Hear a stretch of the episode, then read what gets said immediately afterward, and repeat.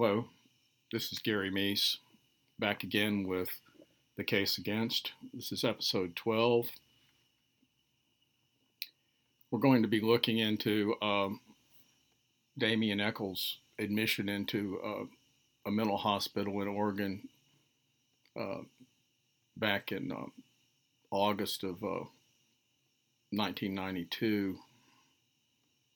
And I feel I almost have to apologize at the outset for the confusion in the account, but it is what it is. The only really credible, reliable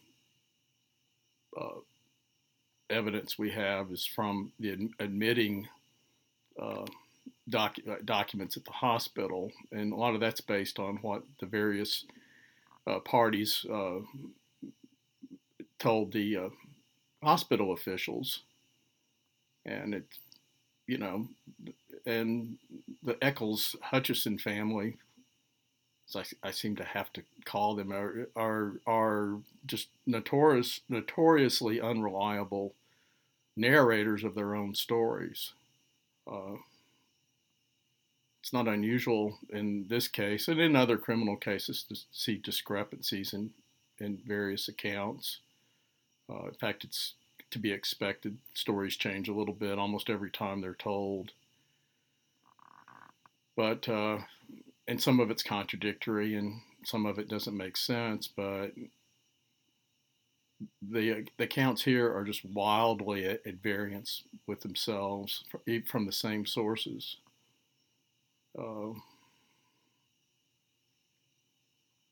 With that said, and I address it again in the text of the book I'm going to be reading from, Blood on Black.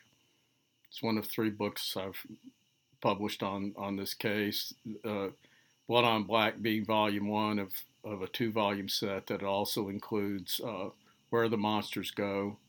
And I condensed both those fairly large and moderately expensive books into a much more affordable volume called The Case Against the West Memphis Three Killers. They're available on Amazon, in Kindle, and in print.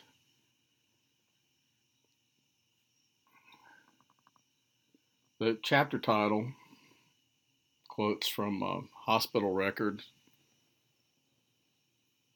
I think it's a hospital record. It's certainly some sort of official record. I'll get into it. I will find it in the as we go along, but. Anyway, the chapter titles, Suicidal, Threatening Family, Drug Use, Parental Concern, Satanism. When Pam Echols and Joe Hutchison picked up Damien from Charter Hospital in Little Rock, Joe Hutchison had not seen his son for years and didn't recognize him at first. I was in there and turned around to Pam and I asked her, "Is this him? You know, I was very confused," Hutchison later testified. Now, Damien Echols had been sent to Charter Hospital in June of 1992, stayed there for about 3 weeks because he'd been arrested, he threatened suicide, they had some other concerns since they put him in there, and we covered that hospital stay last week in episode 11. In a September 3rd, 2000 declaration, Hutchison, I'm talking about Joe Hutchison here, talked about Damien's time in Oregon. I told Pam I thought we should move to Oregon, and we packed up the family and took off. Michael was having a really hard time then. He had just broken up with his girlfriend, Deanna, and cried the entire ride up there. He was just really, really sad. When we got to Oregon, I set Michael up with a job at one of the BP gas stations that I ran. I thought Michael would do a really good job working there, and I was hoping that everything was going to work out. Now, when he refers to Michael, he's referring to Damien Echols, who was born as Michael Hutchison. His given name was Michael Wayne Hutchison. He was later adopted by a stepfather, Jack Echols, and took the name Damien Echols. I'll mention briefly that Echols apparently decided he was going to start using his given name rather than Damien in Oregon, and reverted to he was known as Michael on his job, and the family pretty consistently refers to him as Michael, though they go back and forth a bit. As a side note, there was some initials left on a tree at the murder site where Echols, Jason Baldwin, and Jesse Miskelly killed Stevie Branch, Michael Moore, and Christopher Byers, and the initials spelled out M.E. It's not clear what the dating is. It's not clear that who left the initials. It's not clear that the initials don't refer to some sort of generic me rather than somebody's actual initials.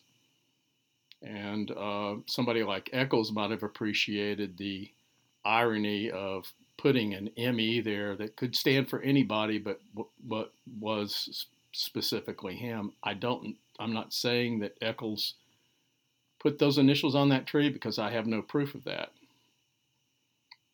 I have no proof that he didn't, but the assertion that he was, never known as Michael Echols is at least somewhat questionable. At some point, he was transitioning, as it were, back and forth between Michael and Damien, and he may well have been he seems to have been calling himself Michael Echols or Michael Hutchison in the time he was in Oregon.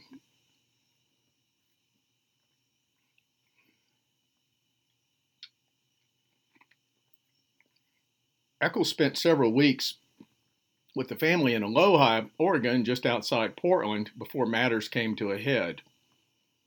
As with many accounts from the Echols family, what actually happened remained unclear.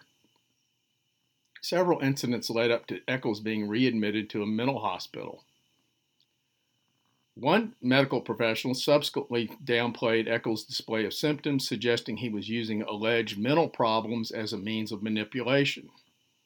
Indeed, Echols often has seemed able to turn the crazy off at will, using his mental illness as just another attention-seeking shtick, like dressing up in black, or as an excuse for bad behavior. Echols was either dangerously mentally ill or doing a very good imitation of a violent maniac in Portland. As Joe Hutchison later testified, the altercations that was brought up is two different instances made in one. The first instance was this: I was afraid. He had a habit of shutting his bedroom door and had been by himself, and him being depressed as he was, and the medicine that he was taking, I was worried. I went into the bedroom. I opened the bedroom door. He did have a knife. It wasn't an altercation at that time. I asked him one time, hand me the knife. There was never an argument, never a cross word. He handed me the knife, unquote. Hutchison testified Echols had been talking about committing suicide. As for the second incident, Hutchison testified, I am the one who took him to the hospital. Amid an altercation that broke out, he did tell me he would eat me alive, but it was after I made the first move. He didn't want to be there, but he went there because I took him there for them to do observation on him, and at that time, and the way that I am, sometimes my temper gets the best of me. If you just say one little word, it would kind of tee me off, but it was my mistake. I'm the one who caused him to tell me that. He stood up in there and he said, somebody is going to get slapped. Well, if anybody had to be slapped, I'd rather it had been me. I stood in front of him and called him names that I shouldn't have called him. I called him a punk, and I'm one. I can't. It's my fault. He did tell me he would eat me alive, but it was after that. I'm the one who caused it. Echols testified that Echols remained in the hospital about 2 weeks, though records showed he was there just 2 days. From there, he was homesick for his girlfriend and everything. I had to make arrangements for her to come out there. That's what Hutchison testified. Echols supposedly had been distraught over his breakup with Deanna, but had also reconnected with Dominique. Deanna Holcomb, his former girlfriend, Dominique Tear, his subsequent girlfriend who was pregnant at the time of the killings. given the time frame, it's not clear how Hutchison would have been able to make arrangements for Dominique to come out there. And he was set on coming back into Arkansas, back to West Memphis, and at that time, Jack was living down there.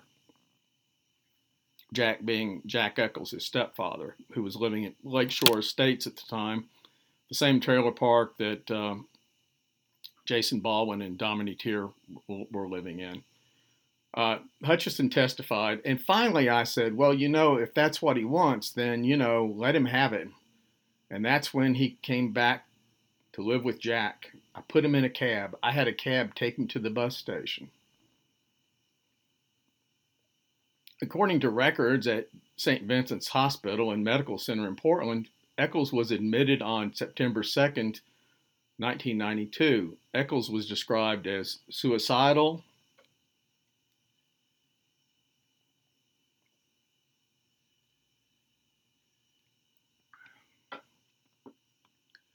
threatening family, drug use, parental concern, re-Satanism.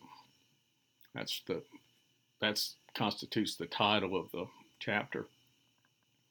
According to notes from a social worker, Dad says that Damien has been sniffing gasoline, that at dinner table tonight he talks about drinking a bottle of bleach and that it would be over soon.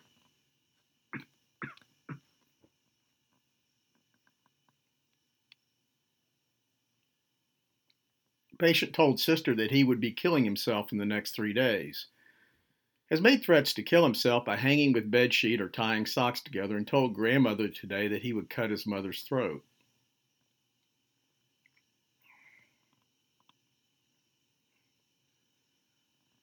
Joe Hutchison later struggled to explain the incident to West Memphis PD Chief Inspector Gary Gitchell and Assistant Prosecutor John Fogelman. There had been some kind of misunderstanding one night, you know. I was in on it. And I was, somebody had, matter of fact, his grandmother had told me, well, you know, he's got a knife.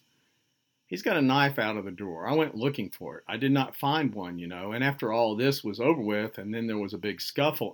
There wasn't a scuffle. We didn't fight. No, did not fight. He was took to the hospital. Gitchell asked, well, why did you have to take him to the hospital? Hutchison answered, well, because when I accused him of this, he got a little upset. And again, I haven't been around this boy in 8 years. And so I told him that it's best, let's go to the hospital. Now, you know, we all know, you know, I'm not going to say he's not right, you know. And quite understandably, Fogelman and Gitchell did not know. So, which is why Fogelman followed up with the obvious unanswered question, what, I mean, happened that it got so bad that he needed to go to the hospital? Hutchinson's answer did little to clarify. Nothing, really. I called the police out there. I will tell you what I did do, and you know, he was making his money, and he was spending his money any way he wanted to spend it. And I didn't care because I was the one paying the bills. He had bought 3 knives. To me, it was just knives and a holster that you wear in your sock. And, you know, naturally you accuse somebody of something, and he's always been afraid. I won't say any more afraid of the police, okay? So he put the knives on, and he was in his bedroom. This was at you know, the start. So I go into the bedroom, and I sit down on the bed, you know, and I don't picture Damien as hurting other people. Himself, maybe. I would believe that more than I would him hurting other people. Fogelman asked, have you ever seen him try to hurt himself? And he got the typically self-contradicting answer. No, nothing. You know, I've seen him beat his head on a wall. Other than that, that's all I've seen. So when I went in there and I sat on the bed and I just said, what are you going to do with him? He said, they're not going to take me, Daddy. They're not going to take me. I said, who is going to take you? The police. You called the police. I said, son, I ain't trying to have you locked up. So I talked to him for a minute there and I asked him, I said, I want to ask you. I said, I want the knives. Without any resistance whatsoever, I got him, but the only altercation, like I said, that we had was at the hospital. Fogelman continued to try to get an answer to the obvious question. Why did you call the police? Hutchison said, I knew he had a case of mental imbalance. I didn't want to take any chances. If he exploded then, I wanted to call the police. Hutchison denied he had concerns about his own safety. You know, Amy and Damien wouldn't hurt me. Hutchison explained again that Damien had offered no resistance and that there was no knife taken from the drawer, as the grandmother alleged. I mean, he talks about these knives in a holster, and then he turns right around and talks about there wasn't a knife. Fogelman tried again. All right, well then, why did you call the police? Hutchison, because, you know, he does have a temper. You know, he got a little... It was nothing that I couldn't handle, but I didn't want to take any chances.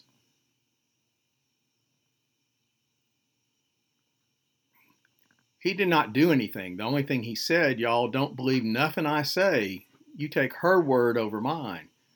You want to look at it, he was right. You know, he had bought knives and I took them. At that point, after that, before I took the knives, I did call the police. Before they got there, I went in and I took the knives myself. In his 2000 declaration, Hutchison offered more details. While we were in Oregon, Michael got really sad, like the time we were driving up there. So he finally locked himself up in a closet and had taken something in there with him. His grandmom told me that Michael had a knife. I thought this was really serious, and Pam and I made him go to a hospital in Oregon. Michael got really upset with me, and I lost my temper, and after I yelled at him, he got even more upset. I feel bad about this whole incident because what started it was when Michael's grandmother told me he had a knife. I do not know why I immediately trusted her instead of checking it out, but what I found out later was that Michael may have just had a spoon with him. He just got through describing how he had a knife in one instance and several knives and three knives in a holster on next to his ankle in another incident, and now he says he didn't have a... He might have just had a spoon with him.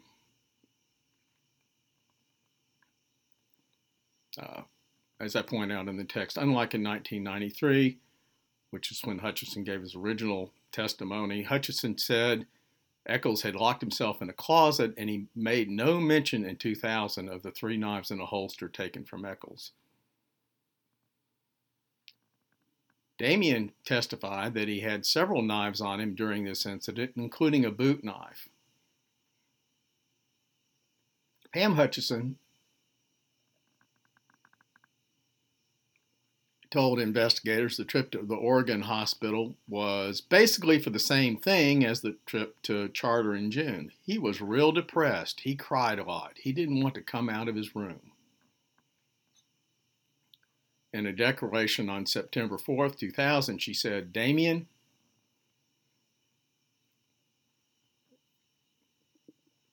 was very unhappy in Oregon. I was very worried about him because he would lock himself in a closet and talk about suicide. I finally decided that he had to be placed in a hospital so that he would not do anything to himself.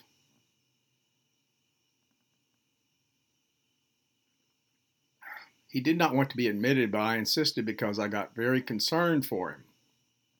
Damien got really upset with me and Joe for putting him in there, but I did not feel I had a choice. After he was released from the hospital, we went back to West Memphis on a bus. I wanted him to stay in Oregon with us,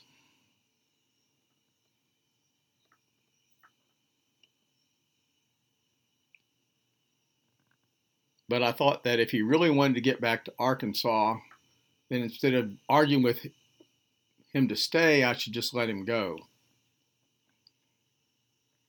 Pam made no mention of calling the police, the knives in a holster, the threats to cut her throat, the threats against Joe. In her version, she was the one who made the decision to have Damien hospitalized. She also claimed she wanted him to stay on with them, while everyone else said the family wanted him out of the home. Now, Pam said, he never threatened to kill me. I'm sure about that. In my opinion, sometimes he lets his temper get the best of him. And he said, well, I'm fixing to hit somebody, and I stopped him. I said, no, you're not. Echols later admitted he had been drinking that night. At the hospital, he threatened to eat his father alive with a spoon. The emergency room report said, quote, the patient comes in by way of parents concerned about his mental health. Apparently, the police were called to the house, and after discussing with him his options, he comes voluntarily to St. Vincent's Hospital for evaluation. Apparently, the parents were concerned about his thoughts of harming himself and possibly others. Unquote. Echols told the staff that he'd been feeling homesick after talking with friends in Arkansas, and that his parents misinterpreted his tears as a sign of depression. The ER report said he apparently has had thoughts of harming himself by his report to the family members, even though he denies that. He has talked about drinking lye or some kind of bleach, that he would kill himself. He also apparently told his sister that he won't be around much longer.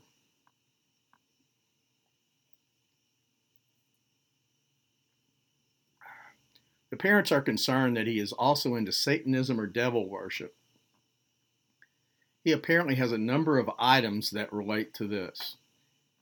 He apparently cut on his hands in the past. The patient denies suicidal or homicidal ideation at this time. However, in talking with the family members, they state that he made it quite clear that he had thoughts of harming other people, i.e. was going to cut the throat of his mother and has said so in the past, and also apparently made some verbal threats to his father here at St. Vincent Hospital even. In the ER, Echols was calm, responsive, and lucid, denying hallucinations or delusions. He denied most of the information given by his father, including that he wanted to harm himself or kill others. He denied involvement in Satanism or cult activities. Echols told the doctors, quote, everything is fine at home, unquote. It's really laughable. It's just ridiculous. But anyway, the admission diagnosis, suicidal, homicidal ideation, adjustment disorder. Echols was placed on suicide watch. He apparently slept well that night. Notes for his treatment plan. When seen this morning, he continued to deny suicidal ideation, but acknowledges that he has been depressed for quite some time relating to ongoing legal and family problems, and most recently missing his friends in Arkansas. He was described as quietly compliant. And here we see the institutionalized Echols that people noted during his prison time. Just, you know, the nicest young fellow, you know, quiet, soft-spoken, seemingly able to put sentences together quite well, you know, willing to go along with whatever was presented with him for the most part.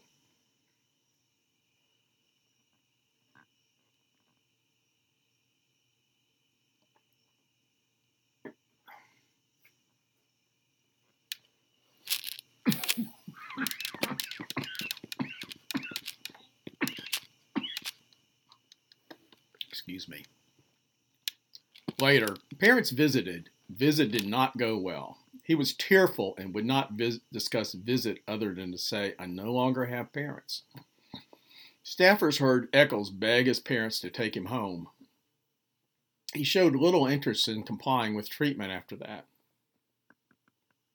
Echols filled out a questionnaire of several pages for the patient database. The first question, what do you do when you feel uptight or angry? His answer, nothing. He gave the same answer to, who do you turn to when things are not going well? On personal qualities, he checked off cold and not very emotional, a leader, bored easily, and quick-tempered. He said it was easy to make friends. What he liked best about himself was his determination, and that he wanted to change, quote, nothing, unquote, about himself.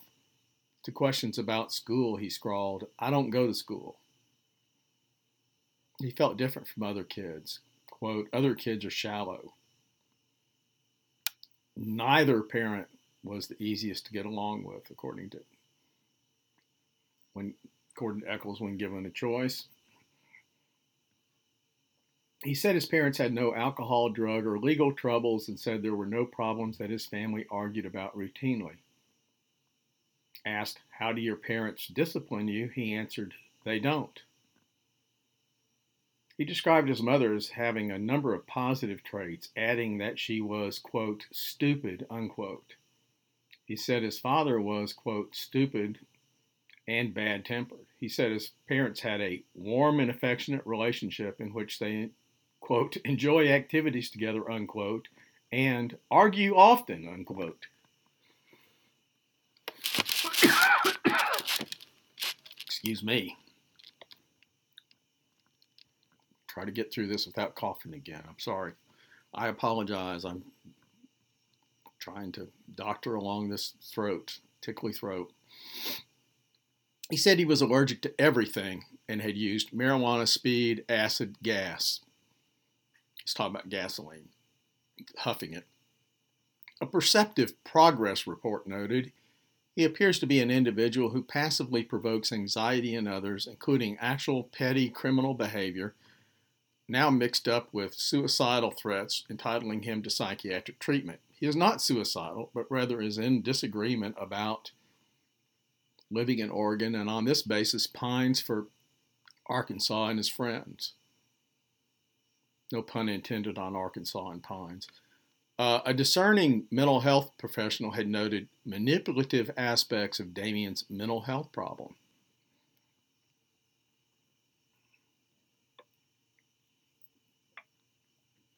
Echols told doctors, "I'm the only person who stands up to my dad. My mom just cries, but I don't stand for him pushing me around. I don't want anything to do with either one of them. I just want to be on my own from here on out. I'm not suicidal. That's their way of trying to keep me in a hospital and away from my friends and girlfriend." Dr. Stanley Sturgis, in his Physician's Progress Report on September 3rd, bolstered Echols' self-assessment. Quote, "There is no evidence of a thought disorder. He is not depressed, and his efforts at self-harm may be seen more as a manipulation to escape responsibility for a wide variety of behaviors which have got him into difficulty with the law. Plans for emancipation and return to Arkansas seem reasonable to me." Despite the poor outcome of the last part of that, I think it's quite amazing that one of the physicians, mental health professional, saw nothing more in Echols' behavior and attitude than manipulation to escape responsibility for a wide variety of behaviors which have got him into difficulty with the law. I think that may explain him as well as anything else that's ever gone on. Anyway, a social services report noted that Joe and Pam showed up for the assessment, explaining they had recently reconciled after many years apart. The report noted, "Father maintains that he barely knows his son. Pam stated that she has had difficulty with Damien since he was 10 years old. He has always tended to be an angry child and somewhat difficult to manage."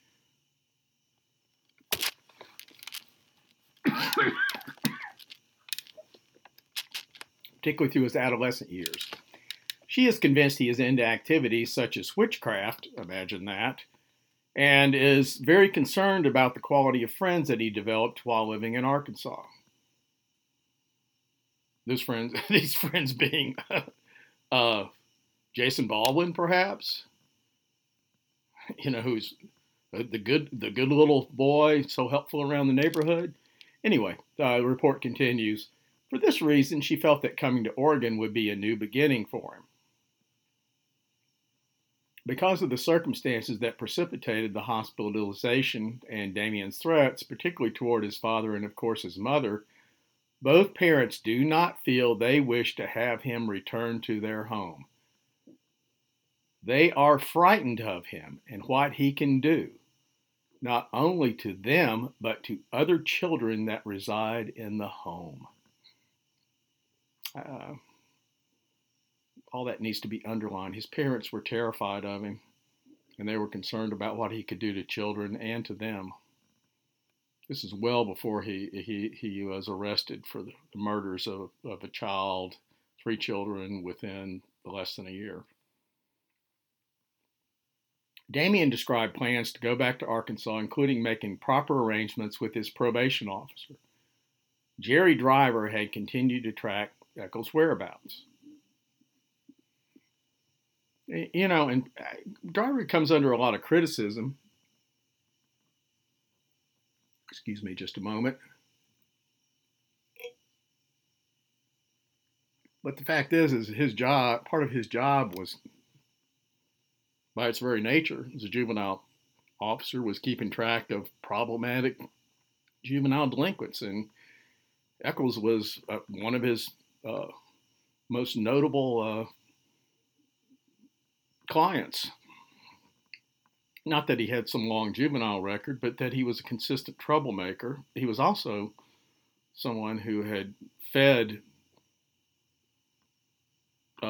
Driver's interest in occult activities by describing occult activities in Crittenden County. He was the prime source for Driver's concerns, or a prime source, maybe not the prime source, but certainly a prime source for Driver's having continuing concerns about this. So instead of demonizing Driver, let's put where the demonization really should occur on the demonic demonologist, Damien Echols. Anyway, an attending nurse noted that Echols' mother would be picking him up after his discharge and making arrangements for travel back to Arkansas by bus.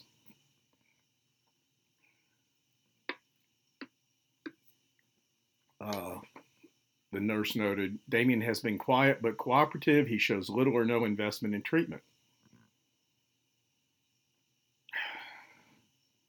Echols said he was engaged to Dominique, who was still living in Illinois with her father, though Diane Teer, her mother, lived in Arkansas. According to Diane, Echols returned from Oregon, quote, to be with Dominique.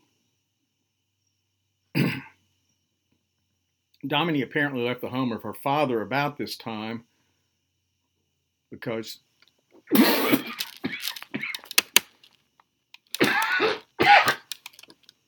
my God. Because she could not get along with him to live with her mom. She, excuse me again, this is ridiculous. She reunited with Echols soon after his return. They had been boyfriend and girlfriend prior to Echols' final breakup with Deanna. Meanwhile, Echols' parents planned to remarry. The discharge summary on September 4th stated Echols had been admitted to the emergency room, quote, because of alleged threats to his parents. It cited, quote, considerable conflict between him and his parents through the years in which he has threatened to harm himself in the context of a host of legal difficulties, unquote. Echols offered contradicting claims about his use of street drugs, at one point saying he had not used in 4 months, at another saying he had not used in a year. And in the discharge summary, quote, he admits using street drugs within the last year. Gory Shettles was one of the caseworkers for Ron Lax's Inquisidor Incorporated, who Lax had volunteered himself to help with the case, with the defense, because of his interest in forestalling a death penalty case. It seems to be he wasn't so concerned with guilt or innocence. He just didn't want somebody to be sent to the death chamber. I don't know, but that does seem to be his primary motivation. And Shettles worked for him. And she was one who did most of the grunt work as far as dealing with Damien Echols. Anyway, she had done some notes prepared for Echols' hospital stay, she was going to give this to his defense team, and she wrote, diagnosis, suicidal ideation, depression. Admitted through emergency room. Parents called police. Alleged threat to parents. Parents stated he has been abusing drugs, threatening suicide. Information was consistent from Michael. Parents expressed concern that he was involved in Satanism. Felt family members were in danger. Michael stirred chocolate with a spoon. Grandmother accused him of having a knife, but it wasn't true. Probation officer made phone arrangements for Michael to return to Arkansas and check in with probation office on arrival. Michael missed friends and parents thought it was best that he return without them. Hospital agreed, did not feel he was suicidal or a threat. Again, we get back into the spoon, stirring the chocolate. Once again, parents expressing concern that he was involved in Satanism. So I guess there was satanic panic in the Echols-Hutchison household. Just a gross overreaction. Nothing to see here. And still another description, Dr. George Wood said in his 2000 affidavit, quote, Mr. Echols' mental illness worsened after his release from Charter Hospital. Within 2 weeks of moving to Oregon with his family, he was voluntarily admitted to St. Vincent's Hospital in Portland after his parents observed extremely bizarre behavior that was unresponsive to outside influence. Mr. Echols and his family have different memories of the events surrounding Mr. Echols' admission to St. Vincent's Hospital. As had staff members at Charter Hospital, those at St. Vincent consistently described Mr. Echols as quiet, compliant, and non-combative. The admitting diagnoses were psychotic disorder, not otherwise specified, dysthymia, depression, and suicidal ideation. However, within 48 hours, these diagnoses were changed to adjustment disorder of adolescence with disturbance of conduct, whereupon Mr. Echols was discharged to his parents with instructions to continue taking daily doses of 150 milligrams of imipramine,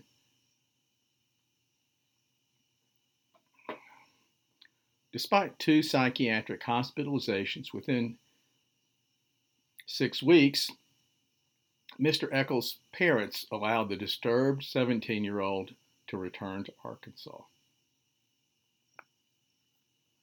And we know what the result of that decision was. Anyway, that's it for episode 12. I apologize again for coughing spells.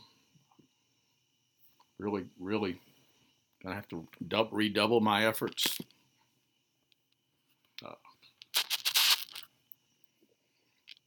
Doesn't take much, apparently, to get my throat irritated. I don't go around coughing all the time, but when I talk for a long time, apparently it kicks in. Anyway, I thought I would do better than that today, and I apologize. This is all from Gary Meece. I'll hope you have a good week, and my intention is to produce another episode 13 next week. Thank you.